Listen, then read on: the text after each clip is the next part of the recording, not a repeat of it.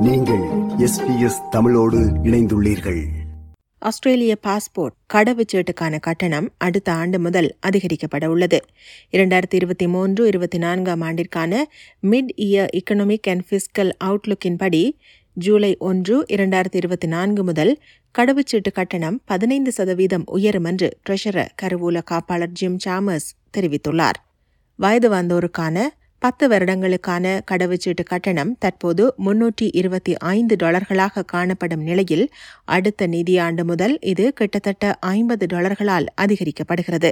இக்கட்டணம் ஜனவரி ஒன்று இரண்டாயிரத்தி இருபத்தி இரண்டு அன்று முன்னூற்றி எட்டு டாலர்களாகவும் ஜனவரி ஒன்று இரண்டாயிரத்தி இருபத்தி ஒன்று அன்று முன்னூற்றி ஒரு டாலர்களாகவும் காணப்பட்டிருந்தது.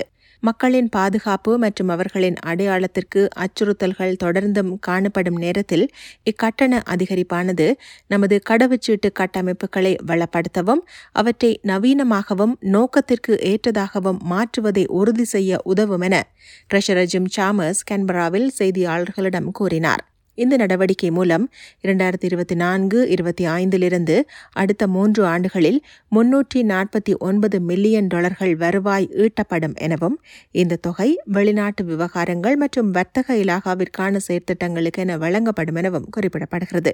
ஆஸ்திரேலிய கடவுச்சீட்டு உலகின் மிகவும் சக்தி வாய்ந்த கடவுச்சீட்டுகளில் ஒன்றாகும். சமீபத்திய ஹென்லி பாஸ்போர்ட் தரப்படுத்தலின்படி இது ஆறாவது இடத்தில் உள்ளது.